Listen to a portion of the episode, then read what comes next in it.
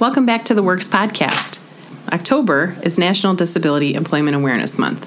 At GST Michigan Works, we believe it is so important to raise awareness of the employment potential of people with disabilities. This year, the U.S. Department of Labor announced a theme for National Disability Employment Awareness Month, and it's the right talent right now, and we couldn't agree more. This aims to emphasize the essential role that people with disabilities play in our country's economic success. Today, I'm pleased to welcome our guest from the Disability Network, Luke Zelley.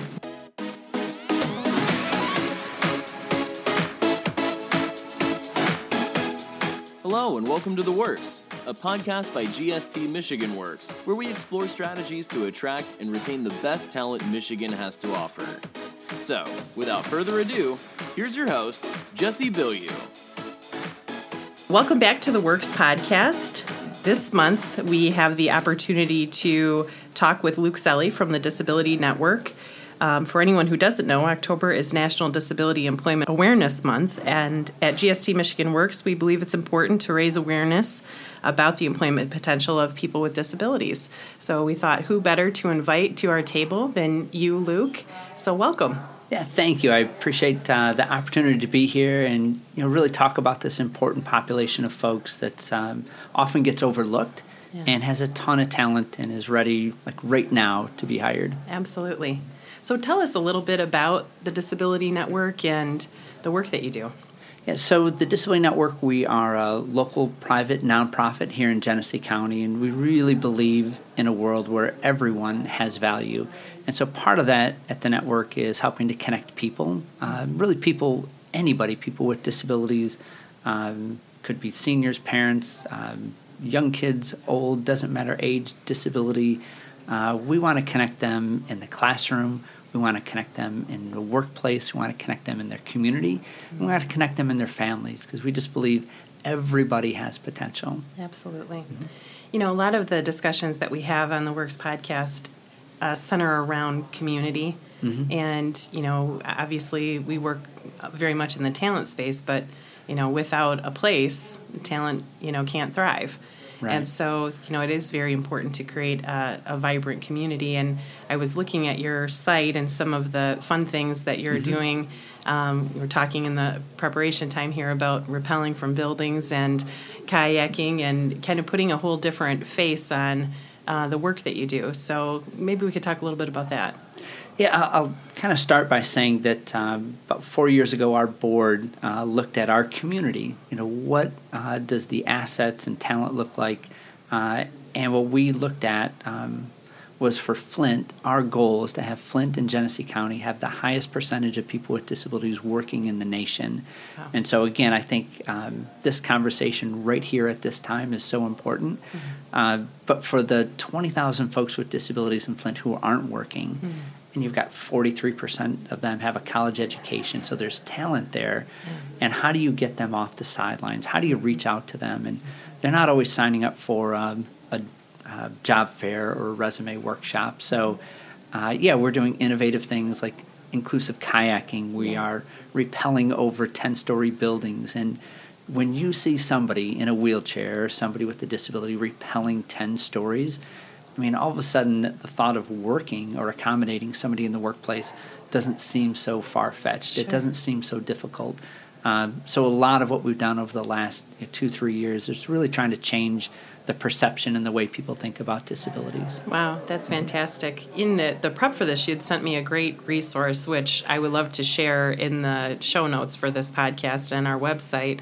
Um, but it really is such an eye opener when you think about, um, you know, you mentioned in our conversation uh, being bold enough to have difficult conversations and, yes. and change people's minds about what a disability is or, or looks like or maybe doesn't look like.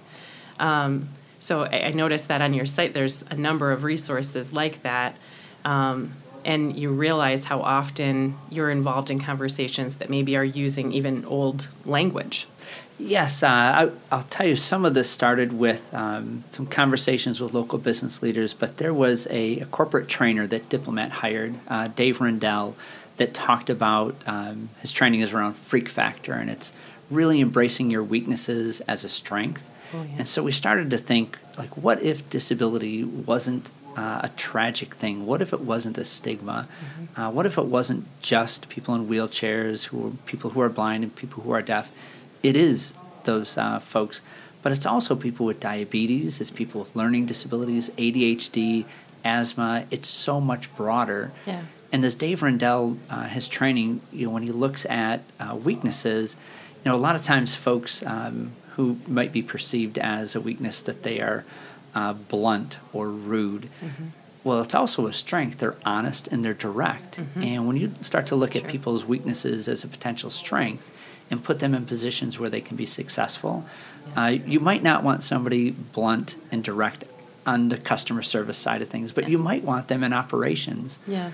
Or someone that uh, is really, you know, viewed as a weakness that they're really rigid mm-hmm. or they're too structured man, that's a person you want in your finance department, someone that's going to follow the rules and interpret things the right way. Right.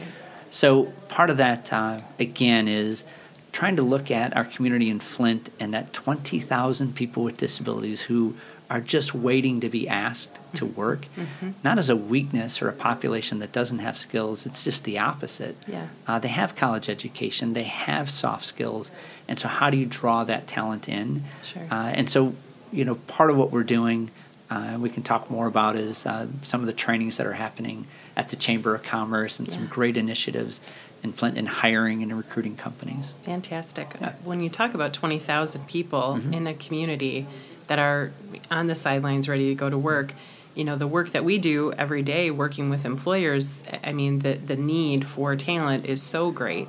And, uh, you know, the tools, I feel like, you know, trainings and, and additional opportunities for networking for businesses around this conversation are so important because it's shifting from the limit limitation conversation to um, accessibility as an everyday thought. Um, even as you're describing those particular characteristics, for example, the the finance person being very detail oriented, you know, we're used to doing that mm-hmm. every day and figuring out ways around it. Or we have expectations of uh, individuals in customer service because that's you know they have the the right skill set for that or personality yes. type for that and you know i think that they're the the old way of thinking is that um, we've had this conversation with our MRS partners a few times too you know a lot of times we make assumptions about the needs of individuals with disabilities yes. and that person may not require those things that you think they need uh, when was the last time you gave them the opportunity to express what their needs were? And it's probably not what you're thinking.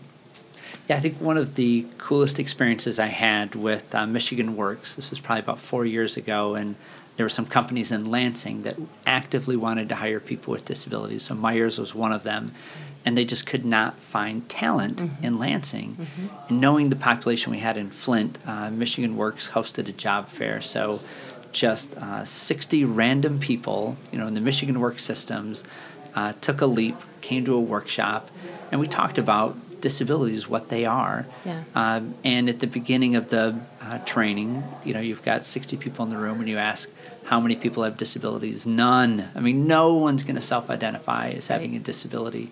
And as you talk through what it is, um, you know, a gentleman came up and said, at the end, I'll kind of give it away. At the end, we had uh, about 45 out of 60 wow. that had disabilities. Uh, 45 got on a bus. They went to Lansing. They interviewed for jobs, and 43 got hired on the spot. Amazing. And so, again, when you're kind of rethinking disabilities, mm-hmm. uh, it's not always somebody in a wheelchair. It's not always uh, these assumptions. And I'll tell you, there was uh, a company in Detroit uh, that was actively trying to hire people with disabilities. Mm-hmm and we their assumption was just like you were saying every person with a disability needs an accommodation. And uh, this is a large corporate company uh, tens of thousands of employees. And so i asked i'm just curious uh, you have employees who have diabetes? And they said yes. I'm like do they all have accommodations? No. You know they know how to manage their own uh, disability and hmm. it could be something as simple as um, somebody who's hypoglycemic they might have some extra food or snacks in their drawer. They might need a break from time to time. Sure. Uh, these are not expensive accommodations or uh, major things. It's just employers that want to have the most productive uh, workforce and employees that reach their full potential. Mm-hmm. They're the ones that are looking at this talent pool. Absolutely. We have a lot of conversations around being an employer of choice, and so much Mm-hmm. of that has to do with really knowing and understanding the needs of your workforce. And many times, um, those accommodations are, are inexpensive, or, or you know, in some cases, it just requires a little bit of flexibility that most people are more than willing to work within. Yeah, I, I, you know, I wonder. Um, I think about every single study that's ever been done. I mean, you're talking major studies of folks with disabilities in the workplace for the past 50 years, hmm. all show the same thing. Whether it's uh, DuPont, Sears, IBM, Meijer's, Walgreens, it's employees with disabilities perform at a higher rate. Hmm. They have less absenteeism. I mean, they are great employees. And then you wonder why. I mean, hmm. why don't folks tap into that? And I think over the last uh, few years, we've really come to understand uh, an unconscious bias that people have. So, and you see it, uh, you know, Starbucks shut down all of their stores uh, around an unconscious bias training. And Yes. Sephora, same thing, uh, Yeah. shut down their stores. And I think around disabilities, uh, they did a study uh, a few years back that 75% of people are just terrified to walk up and have a conversation with somebody with a disability. Mm-hmm. Because when somebody looks different than you, or talks or walks different than you, it's totally normal Yeah. to have uh, discomfort. Yeah. So once you understand that bias and you Mm-hmm. can overcome that, that's when uh, you realize not every person with a disability Mm-hmm. needs an accommodation. And here's the real mind bender. I mean, this is Mm. the one that uh, really that document that we shared ahead of time. When you think about the hundreds and hundreds of disabilities that are uh, covered under uh, the Americans with Disabilities Act, or the hundreds and hundreds of disabilities that um, are out there, most people have a disability. They just Yeah. don't know it or they don't self identify. Sure. Um, Absolutely. there was uh, the CDC, just as an example, uh, reports approximately 150 million people have disabilities. So these are kind of the medical diagnosis, and but yet the census, where people self-identify, only 50 million identify. So almost half of adults have disabilities, but they don't think of it um, in a way that's a negative, or if it is, it's a stigma, and they don't want to share it in the workplace. Sure. Um, but there was a, a relative of mine that's a nurse, and she was applying for a job, and a lot of companies now have give opportunities for people to self-identify if you are a LGBTQ or if you're a minority or if you're a woman Right. uh, or if you have a disability, and it's it's really used just on the recruiting front end uh, because companies want to be diverse, they want to be employers of choice, and uh, she chose not to select that out of fear that they would discriminate against her. And. It's really just the opposite. The Yeah. employers that are asking that are not trying to weed people out. Yeah. They're trying to weed people in. Right. They want great employees. Absolutely. You know, even as you're describing some of those different circumstances, or, or for example, the fear of even mm-hmm. approaching someone, it really calls to my mind that uh, in many cases, depending on, on what the maybe if it's a visible disability, mm-hmm. that person actually may be uniquely qualified to handle troubleshooting and problem solving mm-hmm. situations because they've had to uh, interact with a community and a world Yes. of individuals that don't know how to react to them um, which is a strength, really, for most employers. Yes, uh, when you start to drill down, and again, I think um, the Chamber's training on uncon- unconscious bias is really helpful uh, when folks can really look at, um, hey, these are some of the perceptions or stereotypes, but this is really my lived experience around disabilities that, um, you know, they tend to be great problem solvers. They uh, tend to plan ahead. They are great communicators Yeah. uh, because they've had to be. Yeah. Um, but again, it's um, part of that. You know, I think is changing the uh, perception of weaknesses really as strengths. It's understanding your biases, and then getting a really good game plan on. Again, more than just people with disabilities, how do you have a culture in a workplace where everybody is reaching their potential? So when you do that, um, people with disabilities tend to thrive. Right. Well, it makes sense. I'm a huge, I've probably brought it up on this podcast before, I'm sure. I talk about Brene Brown all the time. I'm a huge fan. But, you know, with some of the, in some of the conversations that we have in our organization, we did an unconscious bias training for our entire staff. And, and, um, and it was uncomfortable. I, I mean, it is certainly a, an uncomfortable um, experience for some um, and very eye opening. And you know what's interesting about that when when I think about you know your statement about being brave enough to have conversations and rumble around these conversations, but it's also consistently um, keeping your team and your organization up to date. Um, you know, it's not something that everybody really wants to admit. I, I mean, it, you like to think. I'll speak for myself that you don't have any unconscious bias until you're faced with a robust training that points out like oh i guess i am still thinking backwards about that or yes. you know maybe there's an opportunity to think differently about that.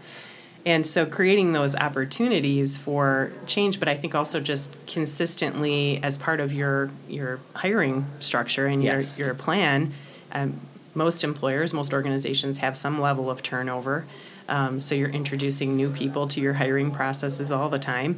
Um, and just because you say it as part of your mission or your strategic goals, are you really living those things out in your practice day to day? So it's yes. interesting to think about those organizations that, as you say, are asking those questions up front to intentionally be more inclusive versus, you know, those that maybe feel like, well, we've, we've given it a good effort. We did an unbiased, uh, unconscious bias training last year. You know, it's uh, it's really fascinating. You know, we get a lot of calls from uh, employers that uh, are asking for help with accommodations. We've got a great employee, don't want to lose them. How can we keep them? Or we've got an employee that um, of a company that might call and say, "Hey, I'm really concerned about this. You know, how can I uh, self advocate for myself, or how can I, um, you know, make a change in the workplace?" Sure. And you know, I was thinking this uh, one executive called, uh, and she said in her um, workplace, she's got coworkers that talk uh, negatively about disabilities. So, uh, if and again, it's just water cooler type talk. Sure. But it's uh, man, you know, can you believe that uh, child with autism was screaming the other day that, mm-hmm. man, I would never, you know, if mm-hmm. I had a child like this, or uh, man, if I had this disability, I would just kill myself. I mean, these are conversations that sure. people have. Sure. And here's somebody standing right next to them that has a child with a mm-hmm. disability, or or they have that that disability, mm-hmm. and so mm-hmm. those type of um, conversations, you never know who has a disability. Yeah. I mean, most everybody has a disability or knows somebody with a disability. Yeah. Um, I, I'll say kind of one quick joke that um, I often share around uh, when you think of um, people who have you know obsessive compulsive or anger management, mm-hmm. uh, mm-hmm. you know, conflict uh, issues. These are typically your CEOs of companies. Yeah. you know, you're talking about. So yes, there are leaders with disabilities. Right. Uh, but we did a, a training for a, a, local company. We had 50 of their top executives come in and uh, asked how many had a disability. It was kind of an anonymous clicker activity, and two out of 50 self-identified. And mm at the end of the training, once you kind of reframe it and you understand what it is, uh, 45 out of the 50. And it was really an aha moment that wow. it's not that we have to do some extra effort, uh, some new things to hire people with disabilities. We're already hiring people with disabilities. We have people with disabilities in our workplace yes. that we could be embracing, we could be championing, yeah. and that opens the door for those 20,000 people. I mean, who wouldn't want to work at a place? Um, yeah, I, I kind of draw the analogy that uh, would a company, if they did an internal survey and they found that 95% of their employees were LGBTQ, mm. obviously they're open, uh, they're uh, an inclusive workplace. Um, but would they change their conversations? Would they change their recruiting? Yeah. And I think the answer is yes. Mm-hmm. And so the same thing on disability that mm-hmm. once you know and you have that aha moment, mm-hmm. that 20,000 people on the sidelines in Flint doesn't seem like a scary population. It doesn't seem like a population that you can't reach. It's the opposite. They are just like you. Yeah. So absolutely. Well, and I, I love the idea of organizations that are doing work to create a more open and inclusive mm-hmm. culture so that it for those that are trying to enter the workforce with a disability it, they don't have an extra unnecessary barrier to employment mm-hmm. and that's just undefined there are already enough defined barriers that we're aware of just getting employed in, in, in cases for many people. Transportation, certainly mm-hmm. one of them, um, that affects anyone whether you have a disability or you don't. Um, but certainly, I think that creating a community that is welcoming and opening and constantly educating organizations about how to improve your culture and uh, take advantage of the opportunity of hiring very skilled individuals in a time, especially, you know, all the time, but especially when we have employers every day that are saying how great their their talent needs are. And you know, businesses don't have to do it on their own. We've got great partners here in Flint and Genesee County. So Michigan Works is a partner. They can help with this. Um, Michigan Rehab Services, uh, you know, an employment agency for folks with disabilities. Yeah. Uh, the Chamber of Commerce has great resources. And I'll tell you, the one of the newest members of our community I'm really excited about is an organization called Peckham.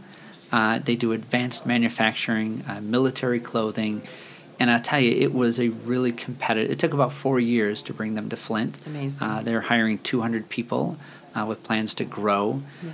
Um, you know, I see the need in Flint. Uh, they could hire 600 people in three years. Wow. Uh, the contracts are there, and these are contracts that are specifically targeted for hiring people with disabilities. So, Yeah. 70% of their workforce are people with disabilities. So, you have people with and without disabilities working side by side. But this company, uh, Peckham, Yeah. really, uh, if folks wanted to see it in practice, what does an inclusive workplace look like? Mm-hmm. Uh, it's a great organization because sometimes you have to see it to believe it. I mean, you hear it and it sounds it's too good to be true. Yeah. Um, and Peckham, um, you know, opened up their uh, business here back in June. They did their grand opening just last week, and what they shared was that of their 3,000 employees across the United States, that Flint, uh, people with disabilities in Flint making military clothing, had a higher percentage of productivity, higher on-time rate, less absenteeism.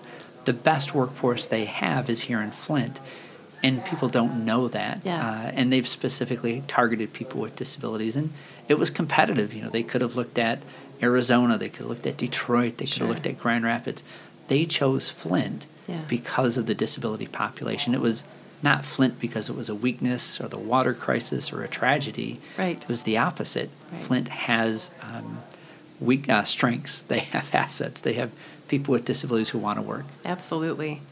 I, I couldn't think of a better success story Mm-hmm. than sharing that. What's what's next? What are, what are you looking forward to in the next year at the Disability Network? So uh, you know, I think with uh, with the Disability Network, our goal is really to keep pushing out this change in attitude. Uh, we have been actively uh, helping companies with job fairs and trying to reach out to the disability community. Yeah. And I'll, I'll just share one um, example at a job fair. Uh, there was, and, and I'll, you know, for folks that are in the Flint and Genesee County area, you know this about our community with you know the high poverty rate and um, you know, what tends to happen is you get cycles of poverty or you get cycles of disability, and you can break that. I mean, the people listening today, employers and service providers, you can break that cycle by including people with disabilities. Uh, at a recent job fair, there was a, a mom and a daughter. The daughter was in her 20s and was applying for the job, and she shared that um, at a uh, job uh, interview the previous week, she went to apply. It was a fast food place. Okay. 28 year old, and she needed help filling out the application. Mm-hmm. And the restaurant manager said, I'm sorry, we don't hire people with disabilities here. Oh my So- goodness. You can't say that. I mean, it's illegal, but it happens every single day. Absolutely. People don't feel welcome. Uh, they don't feel invited to be a part of the workforce and contribute. So she didn't apply, and she Mm-hmm. felt like she'd never be able to work. But when we partnered on a job fair, you got somebody that showed up, Yeah. you know, somebody that trusted uh, the disability network or trusted the employer that it was intentional, it was sincere, Yeah. it was a real opportunity. What was so exciting is not only did the daughter apply, but the mother who was on disability, who wasn't working, also applied. She had no intention of applying, but when she came in and she saw this is an opportunity, uh, she has skills and talents. Uh, so there are people that have had great work experiences that have been out of the workforce for health or disability reasons, but they've recovered or they're ready to get back in, Yeah. and they just need an employer to see the talent, Yeah. uh, not the weakness, see the strength, uh, and provide an opportunity. And these are for qualified employers. I mean, you have to have the skills, you have to have the talent, uh, but if you look, uh, it's there. Right? Absolutely. Equal opportunity. Yes. That's fantastic. Well, thank you so much for joining us on the podcast. We're looking forward to hopefully partnering with you on some projects in the future. Um, but every day we're a, a willing partner to um, help spread the word and change mindsets and uh, create opportunities for folks with disabilities to go to work in our community. Well, thank you for, again, Disability Employment Awareness Month, October, uh, putting a focus on it. Uh, we do this every month. Yes, so uh, feel free to reach us uh, at the Disability Network. Uh, our website is disnetwork.org, and uh, folks are always welcome to pick up the phone 810 742 1800 and reach out to partners. thank you. Thank you. Yep.